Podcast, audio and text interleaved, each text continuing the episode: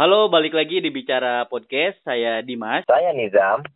Wah, Kang Nizam, di malam ini kita kedatangan tamu yang sangat luar biasa, Kang. Alhamdulillah, Kang Didim. Pada malam hari ini, kesempatan kali ini kita kedatangan tamu yang sangat spesial, tamu yang sangat istimewa.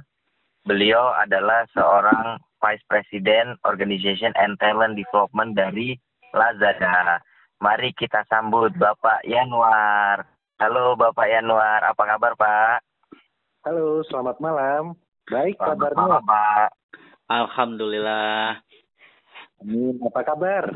Alhamdulillah baik juga kita, Pak. Sebuah kehormatan nih, Pak. Bapak bisa datang di Bicara Podcast, Pak. Meluangkan waktunya sampai 30 40 menit ke depan nih, Pak. Boleh. Eh, Sama-sama terima kasih juga nih. Eh, Saya senang banget udah diundang boleh sharing di bicara podcast ini. Gitu. Siapa? Nah, Pak, eh, sebelum kita eh, mulai eh, ngobrolnya nih, Pak, mungkin Bapak eh, bisa memperkenalkan diri dulu nih, Pak, ke teman-teman kita yang sekarang lagi dengerin nih, Pak. Halo semua, Eh, nama saya Yanuar. Eh, Sekarang saya eh, sebagai eh, Vice President Organization and Talent Development di Lazada Indonesia. Eh, sedikit tentang saya, sebelum di Lazada, saya bekerja sebagai em, konsultan eh, di Conferry. Eh, sebelum itu, saya ada pengalaman juga bekerja di Jepang bersama dengan Daimler Mitsubishi People eh, di organization development juga. Um, akan tetapi yang menarik pada saat saya mulai karir eh, kurang lebih 9 eh, 10 tahun yang lalu itu saya mulai sebagai finance sebetulnya di Procter Gamble. Kurang lebih itu perkenalan singkat dari saya. Wah, eh, kalau dulu Pak nih Pak, ketika Bapak mulai bekerja, apakah Bapak ada kepikiran atau cita-cita untuk menjadi seorang vice presiden di e-commerce yang cukup besar di Indonesia nih Pak? Sebetulnya em, kalau dulu sih cita-cita saya em, saya ada beberapa nih cita-cita. Jadi kalau bicara yang long term banget em, itu ada keinginan untuk kemudian bisa eh, buka bisnis sendiri karena ini kan juga saya eh, tumbuh besar di eh, bisnis keluarga. Nah, untuk mencapai cita-cita tersebut, saya yang saya pikirkan adalah bagaimana kemudian saya bisa mengequip uh, skill-skill. Jadi saya ingin mengequip skill tentang keuangan, saya ingin mengequip skill uh, tentang human resources. Makanya karena saya ingin skip equil apa saya ingin mempunyai skill tentang keuangan, background saya itu sebetulnya akuntansi dan finance tapi saya ingin belajar tentang orang kan ke, untuk mengelola bisnis makanya saya pindah uh, karir saya dari finance di korporasi ke uh, human resource consultant. Nah, saya juga pikir um, ketika kita ingin mengelola bisnis kita harus tahu tentang strategi. Makanya tahun 2015 saya memilih untuk melanjutkan studi S2 di Jepang untuk mengambil uh, uh, apa namanya Master of Business Administration uh, dengan spesialisasinya di strategi dan entrepreneurship. Nah, kembali nih kembali ke Indonesia, saya bisa kembali ke Indonesia. Uh, kemudian um, saya pikir lagi um, mau kalau mau bisnis itu mau bisnis apa? Karena kan when we are talking about bisnis kan itu luas ya. Nah, Ya, betul Pak. satu industri yang um, uh, uh, um, hot um, beberapa tahun belakangan ini kan kita bisa bilang it's everything yang related dengan teknologi. Jadi bisa kita bicara e-commerce, kita bisa bicara kalau media pun digital media, eh, bahkan eh, apa namanya ketika kita berbicara sosial media platform itu kan eh, pendapatan dari ads marketingnya itu gede ya. Jadi, jadi everything it's about teknologi. Makanya itu juga salah satu pertimbangan saya ketika pindah ke Lazada. Jadi kalau ditanya apakah kemudian dulu cita-citanya itu ke Lazada ya bukan, cuman eh, saya masih melihat bahwa perjalanan ini itu masih di dalam rangkaian saya untuk mencapai ya goal yang lebih panjang lah. Kira-kira sih begitu. Oke, sangat menarik Pak. Nah, yang membuat saya menarik salah satunya ini Pak. Apakah keputusan Bapak untuk melanjutkan studi itu sangat berperan penting Pak hingga Bapak sekarang menduduki posisi sebagai seorang vice president di Lazada, Pak.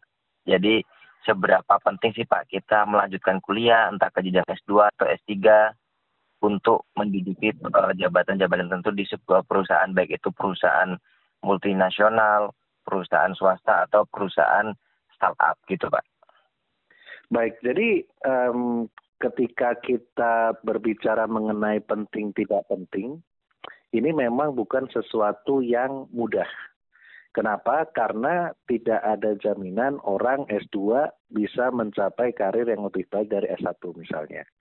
Um, kalau menurut saya pribadi adalah yang paling penting pada saat kita mengambil keputusan, kita itu tahu nih um, alasannya why we are taking such decisions. Jadi jangan mengambil keputusan um, karena ya terbawa uh, keinginan sesaat lah intinya uh, waktu itu waktu saya mengambil keputusan untuk mengambil S2 um, saya udah uh, uh, uh, jelas bahwa oke okay, saya ingin ambil S2 um, saya ingin ambil S2-nya di luar negeri uh, bukan di Indonesia gitu. Dan di luar negeri itu di mana? Nah saya waktu itu juga searching um, ada kesempat apa namanya saya banyak tuh searching mulai dari yang ada di Amerika, mulai dari yang ada di uh, Singapura, kemudian yang ada di Jepang juga, bahkan ada juga program yang misalnya um, se uh, sekolahnya di Singapura tapi programnya di tiga negara, jadi Singapura enam bulan, uh, Korea enam bulan, Cina enam bulan misalnya. Jadi uh, saya keinginan untuk S2 itu sudah mulai ada dari 2000 jadi kepikiran pertama 2012 2013 uh, baru uh, serius-serius cari informasi mulai aplikasi itu di 2014 baru berangkat di 2015 jadi panjang sih uh, apa namanya prosesnya. Karena kalau kita bicara uh, mengambil master pasti di satu sisi itu menambahkan apa namanya our credentials tapi juga kita nggak bisa lupa bahwa tetap kita harus berjuang untuk um, membuktikan bahwa kita itu mampu gitu loh. Jadi ini menurut saya sih um, education akan helping untuk knocking the door. Hmm. Apakah kemudian kita bisa knocking the door in a way adalah dipanggil interview gitu kan? Tapi kan tetap uh, sekali lagi kembali ke kitanya sendiri kan. Apakah kemudian kita bisa acing that interview atau enggak? Itu satu. Kemudian ketika kita sudah diterima di perusahaan, kembali lagi juga ke diri kita sendiri. Apakah kemudian kita itu bisa melakukan pekerjaan, mencapai KPI, itu lebih baik daripada orang-orang yang lain. Gitu. Jadi kalau kita berbicara edukasi, uh, menurut saya uh, you need to be very strategized, uh, perlu sangat strategi untuk memilih nih universitasnya.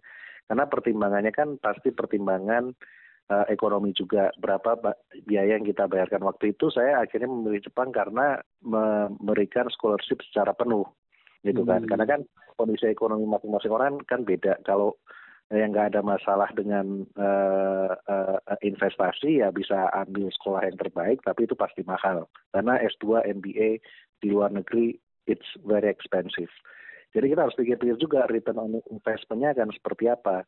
Um, kalau menurut saya uh, salah satu keunggulan kita ambil sekolah di luar negeri itu lebih kepada kita punya exposure uh, ke culture yang berbeda. Jadi bagaimana kita bisa survive di negara orang, bagaimana kemudian kita bisa survive di kelas, bagaimana kemudian kita bisa aktif? Di mana teman-teman apa satu kelas kita itu datang dari Eh, negara-negara uh, yang berbeda. Jadi waktu angkatan saya kurang lebih kita berasal dari 15 negara yang berbeda itu ada itu. Jadi lebih di situ nih. Jadi MBA itu selain menempa knowledge itu juga menempa mental dan experience sehingga ketika kita masuk di dunia kerja kita tahu bagaimana kita membawa diri kan. Itu yang menurut saya kemudian membantu in terms of bagaimana saya mencapai karir yang sekarang karena uh, sekolah uh, um, terutama di luar negeri dengan experience itu mengajarkan how to survive. Nah itu sangat penting sehingga bagaimana saya membawa diri di perusahaan, bagaimana saya kemudian menyampaikan pendapat, bagaimana kemudian uh, saya berpikir itu membantu tuh bukan hanya sekolahnya tetapi pengalaman saya bekerja di luar negeri juga membantu pengalaman saya bekerja di Jepang karena sebagai apa namanya uh, seseorang yang datang dari Indonesia di di di Daimler Mitsubishi Fuso di Jepang uh, di pusatnya itu uh, mungkin hanya kurang dari 10 atau bahkan lima orang yang berasal dari Indonesia dari total 10 ribu pegawai. Hmm. Jadi as a minority bagaimana kemudian kita bisa bukan hanya eksis di perusahaan tersebut tapi juga striving. Bagaimana kemudian kita bisa mencapai pencapaian KPI yang baik karena saya termasuk salah satu talent waktu saya bekerja di Jepang uh, pada saat dievaluasi. Jadi kurang lebih di situ sih pertimbangan education itu. Menurut saya education it help in terms of knocking the door, tetapi masih banyak PR yang lain yang harus kita perjuangkan sendiri. It's not an automatic golden ticket lah. Uh, kalau di Indonesia itu kan ada golden ticket langsung sampai final itu nggak begitu tuh education. Oh, siap siap Pak. Pak uh, mungkin ini adalah common question yang sering banget ditanyain sama mahasiswa tingkat akhir nih Pak. Sebenarnya hmm. ketika kita lulus kuliah itu lebih baik kita langsung melanjutkan uh, eh, S2 atau lebih baik kita uh, mencari pengalaman dulu di dunia kerja baru setelah itu kita melanjutkan uh, sekolah nih Pak. Iya. Um, betul. Nah, exactly itu memang pertanyaan yang sering banget uh, ditanyakan. Uh, terakhir saya juga ada satu coaching session dengan seseorang, exactly itu pertanyaan yang sama tuh. Nah, menurut saya pribadi jawabannya itu nggak uh, akan ada silver bullet. Jadi nggak akan ada satu jawaban yang pas untuk semua orang karena dua-duanya itu bisa dilakukan sesuai dengan konteks dan juga sesuai dengan jurusan. Misalnya apa? Misalnya untuk orang-orang yang belajar um, very very technical lah, sangat technical di IT, IT-nya pun yang IT data analytics dan lain sebagainya. Ketika S2 penjurusannya itu betul-betul technical yang very deep, nah itu akan kemudian giving a lot of advantage. Jadi langsung dari kuliahnya sampai S2 baru masuk ke dunia kerja. Itu bisa bisa satu case seperti itu gitu ya. Uh, dan bukan hanya IT, tapi mungkin ada beberapa jurusan technical specialist yang lain lah. Nah, yang kedua, tapi kalau kita bicara jurusan yang lebih umum, kalau saya misalnya di akuntansi um, atau di manajemen gitu kan, um, sebelum kita mengambil S2 bahkan requirement MBA uh, itu harus butuh pengalaman kerja. Kenapa ketika kita berbicara manajemen butuh pengalaman kerja? Karena at the end of the day, apa yang kita pelajarin di dunia kampus itu akan berbeda dengan yang realita yang kita alamin di um, pekerjaan sehari-hari. Jadi kalau di kampus itu lebih bagaimana kemudian kita belajar cara berpikir, how to solving the problems, tetapi kan actual implementationnya bisa jadi berbeda sesuai dengan situasi dan kondisi. Uh, jadi itu dua situasi yang bisa berbeda. Jadi nggak nggak jadi memang bisa langsung ke S2 it's okay. Tetapi kalau orang-orang yang ingin ambil master in management atau master in business saya selalu sarankan if that kind of master lebih baik kerja dulu gitu supaya kalian dapat experience. Dan kalau udah kerja pun dan you need to think kan apakah um, um, dengan mengambil S2 ini what would be the return on investment yang akan didapatkan gitu. Ada benefitnya atau enggak sih dengan mengambil S2 ketika kita sudah bekerja? Nah kan tetapi memang kemudian ada juga situasi-situasi yang lain. Misalnya uh, situasi seperti sekarang ini di mana uh, mendadak tidak ada orang yang memprediksi uh, COVID itu happening kan? Dan kemudian everyone sangat susah untuk uh, mengambil apa namanya mencari pekerjaan. Nah, mungkin ini juga bisa kemudian menjadi waktu untuk orang-orang berpikir, oke, okay, um, how about I'm continuing with my master sebelum masuk ke dunia kerja karena memang let's say uh, masuk ke dunia kerja itu sangat susah. Jadi ada juga kondisi-kondisi seperti itu yang yang very situational basis. Tetapi kembali lagi kalau kita di dalam kondisi normal, di dalam kondisi ekonomi yang normal, my rule of thumb adalah ketika pekerja, uh, you need to know sebetulnya uh, mengambil S2 itu what would be the benefit that you gain karena different jurusan jurusan yang berbeda itu kan uh, berbeda-beda nih uh, S2 spesialisasinya Nah, kalau kita bicara dokter ya bahkan spesialisasinya kan beda lagi tuh. Dokter is kalau dokter menurut saya karirnya udah udah udah kebayang jelas lah. Nah kalau jurusan yang lain menurut saya sih rule of thumb-nya if it's specialized uh, uh, function S2-nya very specialized, very unique skills, ya bisa langsung dari S1 ke S2. Tapi kalau it's something yang more general, um, I would suggest try to get uh, work experience dulu and then you can decide whether getting S2 akan helpful for you to enhance your career atau apa yang mau uh, dirimu achieve dengan ambil S2 ini gitu. I think I think first stepnya adalah really understanding the reason why we are hmm. taking the at the first place juga. Kira-kira begitu. Nah, nah menarik nih Pak. Uh, kemudian pertanyaan lanjutannya nih Pak. Uh, uh, kalau tadi kan kegalauan mahasiswa yang mau lulus nih Pak. Sekarang banyak juga ya. Pak teman-teman yang uh, sudah bekerja yang mereka sebelumnya itu punya plan untuk melanjutkan S2 misalnya di luar negeri nih Pak. Tapi hmm. pada kenyataannya setelah mereka bekerja Uh, mereka mulai galau nih Pak antara mereka harus meninggalkan perusahaan kemudian lanjut S2 di luar negeri tapi di satu sisi takut juga nih Pak.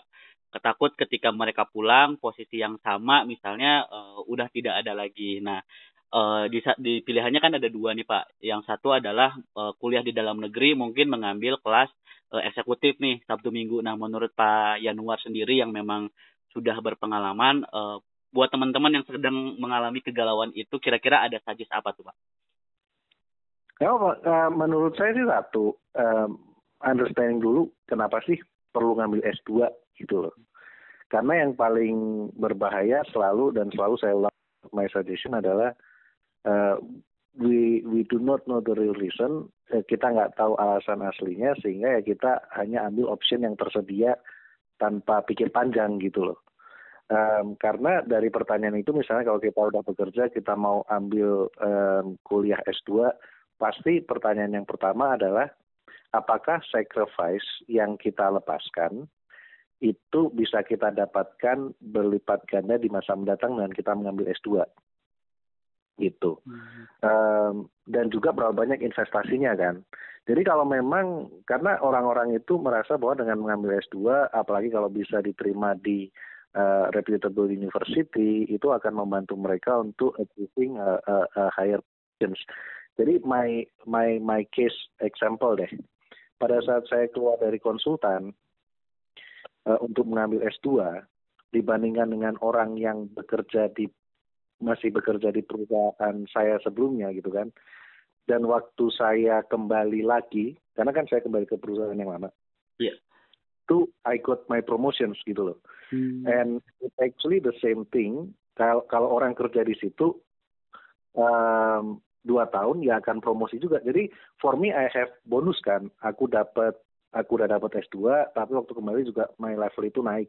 Sama lah dengan orang yang stay di situ terus. Jadi pretty much itu nggak ada negatifnya. Ya kan.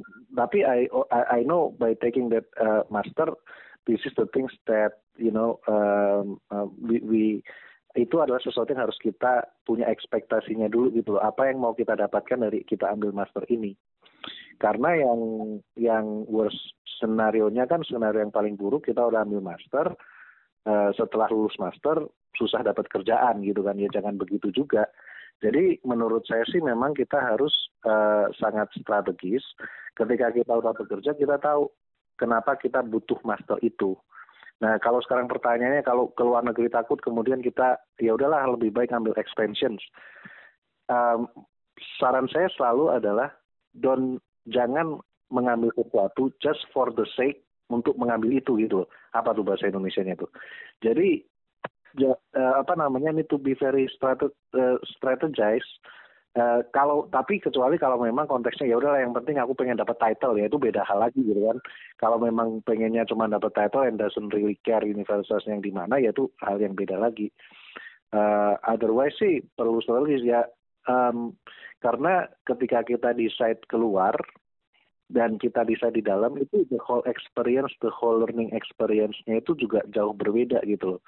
Jadi untuk teman-teman yang galau um, pada saat kerja, saya selalu sarankan um, trying uh, coba teman-teman itu untuk bisa menemukan dulu kenapa sih mau ngambil master at the first place apa sih yang diharapkan kalau kita mau ke luar negeri pun itu kan pasti ada investasi kalau dapat beasiswa nah itu kan juga berarti salah satu rezeki lah karena master di luar terutama kalau yang manajemen bisnis itu mahal banget mahal, iya.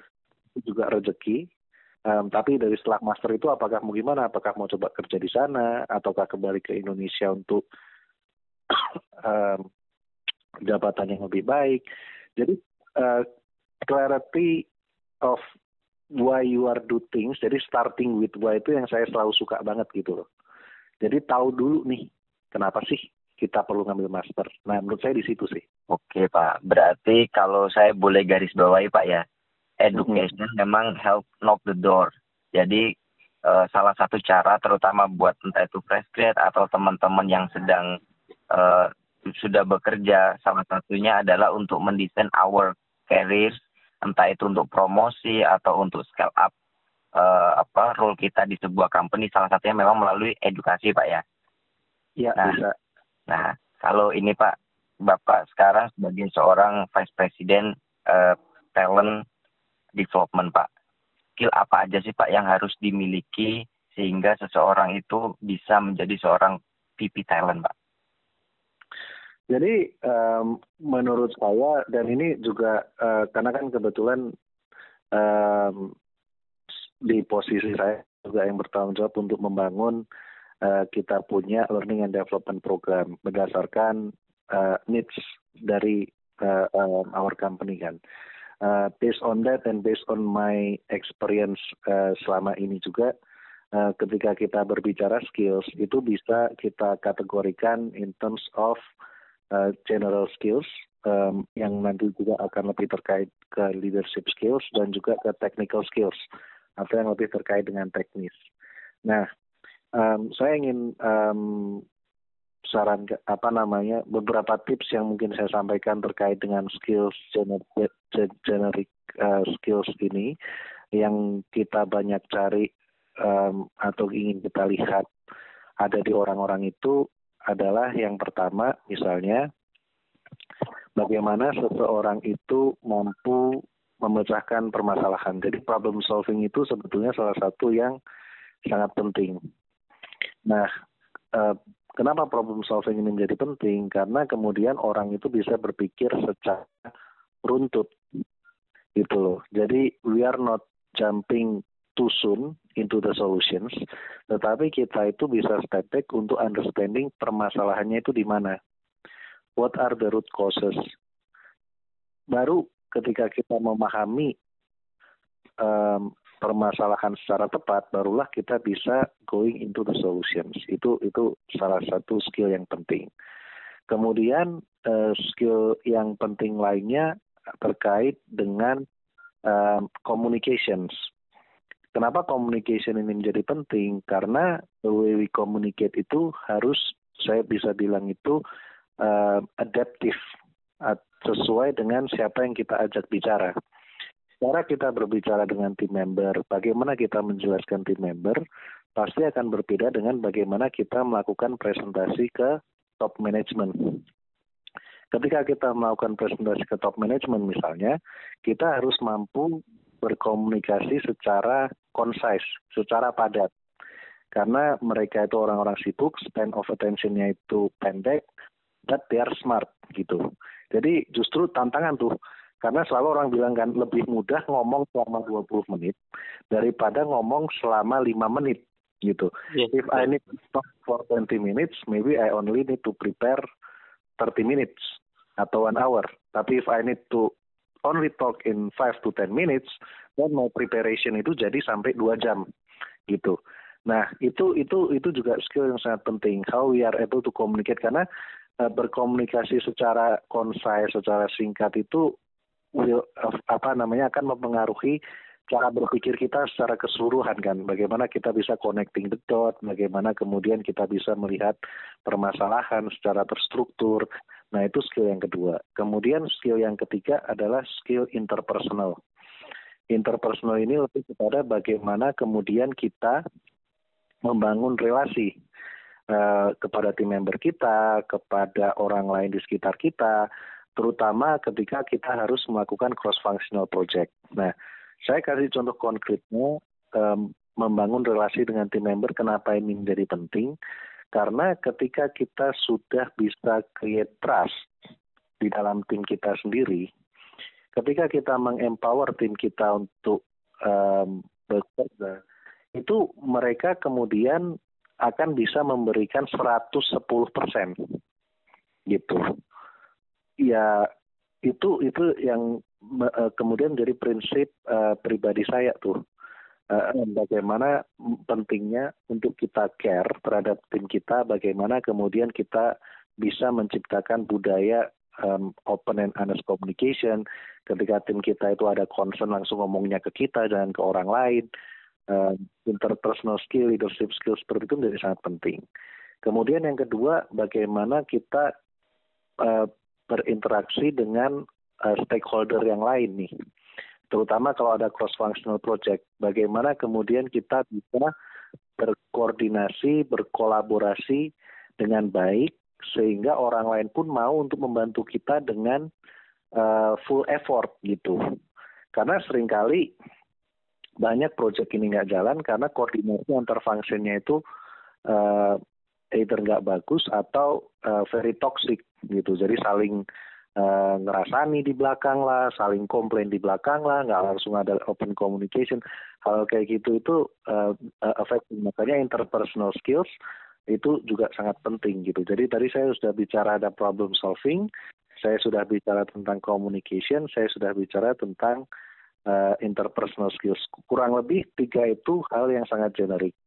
Kemudian kalau saya boleh tambahkan, ini mungkin lebih ke atribut orang-orang ya, ke attributes, people attributes. Jadi yang kita cari juga, if you would like to be successful, itu you need to have drive gitu, and ownership.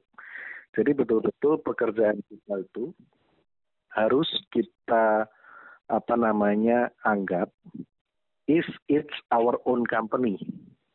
Jadi betul-betul kita punya ownership in everything what we do itu akan sangat membantu karena itu akan kelihatan kok dari uh, your manager can see that gitu. Uh, ownership accountability. Karena orang-orang yang punya drive orang-orang yang punya uh, ownership itu akan willing to go extra mile. Itu atribut yang kita cari tuh dan sangat penting if you would like untuk mempunyai leaders kemudian yang kedua adalah selain daripada ownership um, atribut yang penting itu juga adalah jangan putus asa. Jangan cepat nyerah jadi uh, that being determined lah. Um, karena apa? Karena kalau kita bicara di bisnis, uh, di e-commerce misalnya, di teknologi, itu pace-nya kan sangat cepat. Um, mungkin everything can be changed in a very short uh, apa span period of time. Um, sometimes kita sukses, sometimes ada isu, ada problem. Makanya pada saat kita menghadapi isu atau problem itu ya jangan jangan kemudian kita ngelukro terus menyerah, kita harus cepat-cepat bangkit. Oke, okay, this is an issue. Oke, okay, I made a mistake. Then how I can uh, uh, uh, uh, make it better for the next time. Itu itu attributes yang kita cari juga. Nah, uh, lastly, yang penting kalau uh, kalian mau apa namanya moving up later ya, really need to have a strong technical skills dan technical skills ini bisa bervariasi tergantung functions atau role kalian apa. Kalau saya di uh, uh, organization and talent development, ya technical skillsnya misalnya understanding about gimana sih bikin learning and development program yang bagus, how to create a good company culture, how to create a highly effective organization, how to create a very strong team. Kemudian kalau kita bicara yang lain, marketing misalnya, technical skills-nya juga akan beda lagi. Kalau kita bicara public relation, butuh skills yang mampu untuk berbicara dengan media. Butuh kemudian network relationship dengan uh, editor-editor, terutama misalnya media terkenal. Jadi itu sih, menurut saya ada generic skills yang semua orang harus punya, dan itu harus di top up dengan technical skills yang sesuai dengan uh, bidangnya masing-masing gitu. Oke Pak. Nah tadi saya tertrigger dengan ketika kita kondisi COVID Pak ya. Setelah kita ketahui bersama sekarang itu pemerintah memang memulai adaptasi kebiasaan baru new normal. Nah, Bapak sebagai seorang talent development, Pak, apakah ada inovasi-inovasi untuk pengembangan uh, talent di tengah kondisi pandemi seperti ini, Pak, di mana kita ada keterbatasan untuk tatap muka sehingga semuanya tuh mayoritas memang harus online. Bagaimana Pak menurut Bapak? Baik, jadi um, menurut saya ketika kita berbicara talent development uh, framework gitu kan, in terms of fundamental frameworknya itu um, banyak berubah bahkan dari tahun ke tahun makanya uh, banyak tentang teori uh, teori manajemen itu uh, ditelorkan itu let's say puluhan tahun yang lalu tapi masih relevan sampai sekarang. Um, I think yang berbeda adalah the way we deliver things kan, bagaimana kemudian kita melakukan eksekusi di hal-hal tersebut. Kalau kita berbicara mengenai um, apa namanya talent development, um, ada banyak cara untuk mengembangkan uh, talenta, uh, baik di masa COVID maupun nggak di masa COVID um, yang pertama kali adalah menurut saya adalah understanding dulu apa sih yang mau kita lakukan dan masalah apa yang mau coba kita pecahkan. Jadi sebelum kita jumping bahwa oh ini karena COVID everything go digital. Uh, itu I think we are jumping too soon to the solutions. Saya selalu ingatkan ke my team member juga in everything that we are doing we need to be very clear in terms of the objective.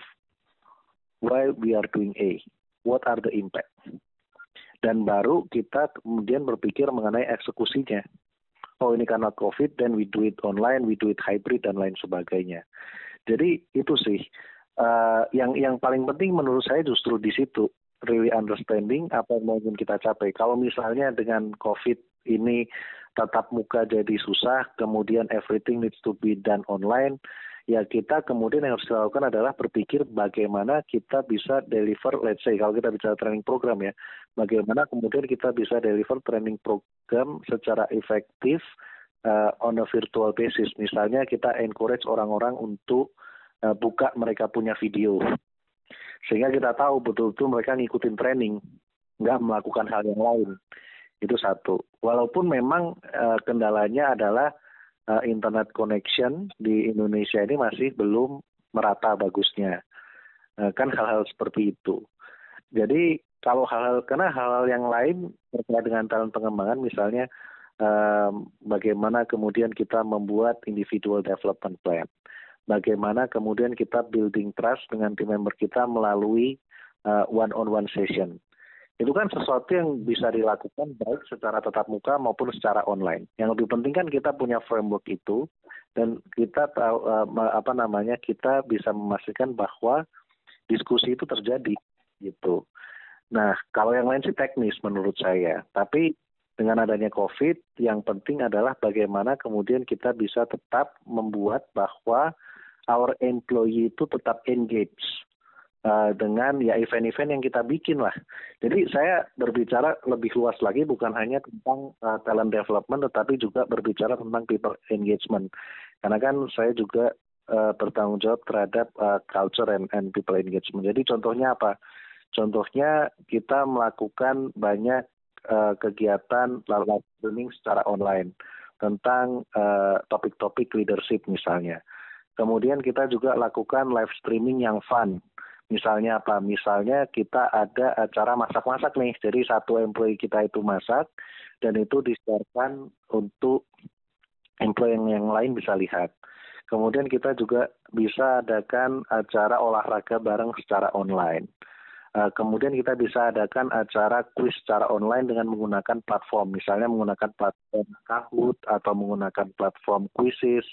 Jadi ada banyak hal juga yang bisa kita lakukan untuk ensuring uh, apa namanya karyawan kita itu tetap engage gitu. Bahkan kita bisa kalau misalnya perusahaan have the budget bisa kasih uh, surprise gift juga untuk karyawan. Kita bisa kirimkan uh, surprise gift ke mereka gitu supaya mereka tetap merasa bahwa oh ini jauh kita uh, posisinya jauh tetapi tetap care loh ke company terakhir yang kita lakukan juga itu um, apa namanya kita bringing uh, external radio announcer. Jadi orang-orang di perusahaan kita itu bisa saling kirim salam. Hmm. Uh, oh, buat yang lain. Nah itu yang betul-betul uh, jauh di mata, tapi tetap ada feeling-feeling dekat di hati. Jadi hal-hal kreatif seperti itu yang harus kita pikirkan juga on top of the uh, talent uh, development di masa COVID ini gitu. Uh, yes betul Pak. Uh, apa namanya? Uh, saya sangat setuju karena memang uh, ketika kita apalagi sekarang uh, ada yang masih WFH, ada yang udah sebagian bekerja gitu Pak ya. Kita kan uh, beberapa bulan di rumah uh, itu bosen Pak. Nah karena tadi ada olahraga bareng, kemudian ada kirim-kirim salam itu yang membuat uh, benar tadi Bapak hubungan kita dengan perusahaan juga tetap terjaga gitu. Nah Pak, uh, saya pengen tanya nih Pak, uh, kira-kira uh, tantangan terbesar Bapak selama bekerja dan uh, itu seperti apa Pak? Um, menurut saya tantangan yang cukup besar itu adalah banyak hal yang mesti dikerjakan gitu loh. Jadi um, apa namanya waktu saya masuk betul-betul memang PR-nya memang banyak lah yang harus dibikin um, and everything banyak yang kita bikin bangun dari nol juga dan lain sebagainya. Um, akan tetapi my lesson learned dan bagaimana saya bisa memanage itu dengan baik adalah uh, it might seem so simple tetapi it actually works wonderfully yaitu betul-betul kita uh, tahu prioritas. Jadi prioritization itu sebetulnya very important sehingga kita tahu fokus yang ingin kita capai. Misalnya kita punya prioritas eh, prioritas itu selama tiga bulan ke depan, jadi on a quarterly basis. Itu juga membantu kita kemudian mendirect energi kita, mendirect planning kita, dan membantu kita melihat hal itu secara um, menyeluruh gitu loh. Jadi nggak kita melakukan semuanya itu ad hoc, ad hoc, ad hoc on a weekly basis. Kita udah tahu nih framework kita. Oke, okay, tiga bulan ke depan kita mau melakukan ini. The next three months kita mau, mau melakukan ini. Uh, nah, with prioritization itu betul-betul membantu saya uh, apa namanya menyelesaikan uh, tantangan yang saya hadapin ini. Kenapa? Karena kemudian saya bisa tahu, oh apa sih yang kemudian menjadi fokus saya uh, bulan depan sehingga kita bisa berfokus juga ke impactnya gitu. Nah ini Pak uh, kita sebenarnya dengan cerita Bapak dari awal luar biasa Pak ya struggle bagaimana perjuangan Bapak di dunia kerja perjuangan uh, ketika Bapak melanjutkan master. Nah sebenarnya kita ingin tahu Pak purpose of life Bapak itu apa ya Pak? Nah ini pertanyaan yang sangat menarik sih karena um, apa namanya my purpose of life itu sebetulnya um, as simple as um, creating impact um, untuk society uh, untuk masyarakat di sekitar gitu. Um, or in other words juga bisa dengan simple phrase adalah bagaimana membuat orang lain itu menjadi better version of themselves. Itu sebetulnya sih um, apa namanya ya yang yang kemudian memberikan energi saya juga melakukan pekerjaan ini kan. Ketika apa yang saya lakukan mendapatkan feedback positif dari orang-orang. Ketika apa yang saya lakukan kemudian berdampak pada uh, hidup orang lain. Uh, walaupun saya nggak dapat apa-apa tapi it really energize me gitu. Jadi lebih lebih ke situ sih dan tadi memang kalau disampaikan uh, yang menarik juga memang hidup itu penuh perjuangan gitu. Jadi kalau dilihat dari luar, kalau yang nggak tahu kan um, sering kali orang melihat kita itu wah ini karirnya kok sukses ya lempeng aja lurus gitu kan. Tapi kan yang nggak kelihatan di situ kan kerja kerasnya kita, um, apa namanya um, apa seluruh jerih payah uh, keringat yang kita keluarkan itu kan yang nggak kelihatan. Kemudian yang kedua yang ingin saya sampaikan juga adalah saya itu ya sama seperti yang uh, seperti kalian semua juga gitu kan. Uh, roller coaster of life itu uh, hidup itu memang seperti roller coaster gitu. Ada kalanya kita di atas, ada kalanya kita di bawah dan saya ngalamin banyak hal yang di bawah juga as much as saya ngalamin uh, apa namanya sukses yang di atas jadi kalau pengalaman misalnya ditolak melamar kerja itu saya alamin pengalaman interview sampai ke final stage, tapi kemudian nggak diterima itu saya ngalamin. Saya aplikasi kirim ke semua uh, sekian perusahaan, ada yang nggak diberikan respon sama sekali, itu saya ngalamin juga. Jadi um, uh, menurut saya perseverance lah, um, jangan jangan mudah menyerah, um, tetap semangat dan lupa juga uh, berdoa juga gitu karena uh, doa itu memberikan kekuatan kok untuk kita itu yang saya percaya juga gitu. Yes, Pak. Uh, karena sudah kita sudah 40 menit nih Pak, nggak kerasa uh, ngobrol sama Bapak. Uh, kita ada last question nih Pak. Uh, tolong nanti mungkin bisa dijawab dengan cepat pertanyaannya Pak. Uh, dan juga kenapa gitu. Kita ngikut hmm. ala-ala Deddy Corbuzier nih Pak di hitam putih Pak. uh, pertanyaan adalah kalau misalnya tadi kita lihat backgroundnya bapak kan uh, banyak di akuntansi atau finance ya pak. Nah pertanyaannya adalah menjadi akuntan atau HR pak? Uh, menjadi pengusaha. Pengusaha ya. Oke oke oke pak. Oke oke kenapa tuh pak? yes, kenapa tuh Pak memilih untuk menjadi pengusaha Pak?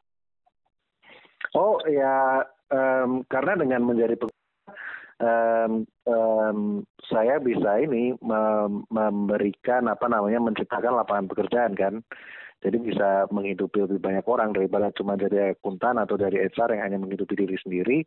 Kalau kita jadi pengusaha, kalau kita jadi pelayan publik, lebih banyak orang yang bisa kita serve lah. Itu kembali ke purpose of life yang tadi ditanyakan gitu. Oke, siap. Thank you banget nih uh, Pak Yanuar untuk waktunya uh, dan kesempatannya untuk bisa hadir di bicara podcast nih Pak.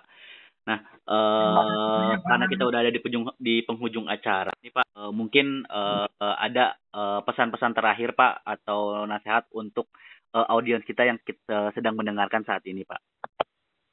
Boleh, jadi mungkin uh, nasihatnya itu uh, Eh, dan ini juga sesuatu yang precise tepat aja. Jadi jangan mudah menyerah. Kita harus selalu perseverance uh, jangan lupa berdoa uh, ketika, uh, baik di masa susah maupun di masa senang dan kalau saya boleh uh, quote satu quote dari Jack Ma yang uh, uh, uh, uh, saya apa namanya selalu ingat adalah uh, today is hard jadi hari ini itu susah tomorrow would be even harder. Jadi besok itu bisa jadi lebih susah lagi. Tetapi the day after there would be the uh, sun will be shining gitu loh. Jadi kalau kita merasa bahwa oh ini kok berat banget, berat banget, it will not, apa namanya kesusahan atau tantangan yang kita hadapin itu nggak akan selamanya gitu loh. Itu akan ada waktunya di mana tantangan, kesusahan itu berubah menjadi uh, kebahagiaan. Jadi jangan mudah menyerah gitu. Oke, siap. Thank you banget uh, Pak Yanuar uh, untuk nasihatnya nih Pak. Nah Pak, uh, sebelum uh, closing, mungkin uh, kalau misalnya teman-teman nanti uh, pengen uh, atau tanya langsung ke Pak Yanuar nih Pak, mungkin ada sosial media yang uh, mau Bapak share Pak? Bisa bisa cari di LinkedIn saya ya Yanuar Kurniawan, bisa cari di situ tuh. Um, okay. Di LinkedIn bisa, uh, di Instagram juga bisa, uh, FX Yanuarka bisa connect di Instagram juga nggak masalah. Oke, boleh Pak. Siap-siap. Terima kasih Pak uh, sebelumnya dan uh, untuk teman-teman audiens juga jangan lupa uh, follow Instagram kita di @bicara.podcast.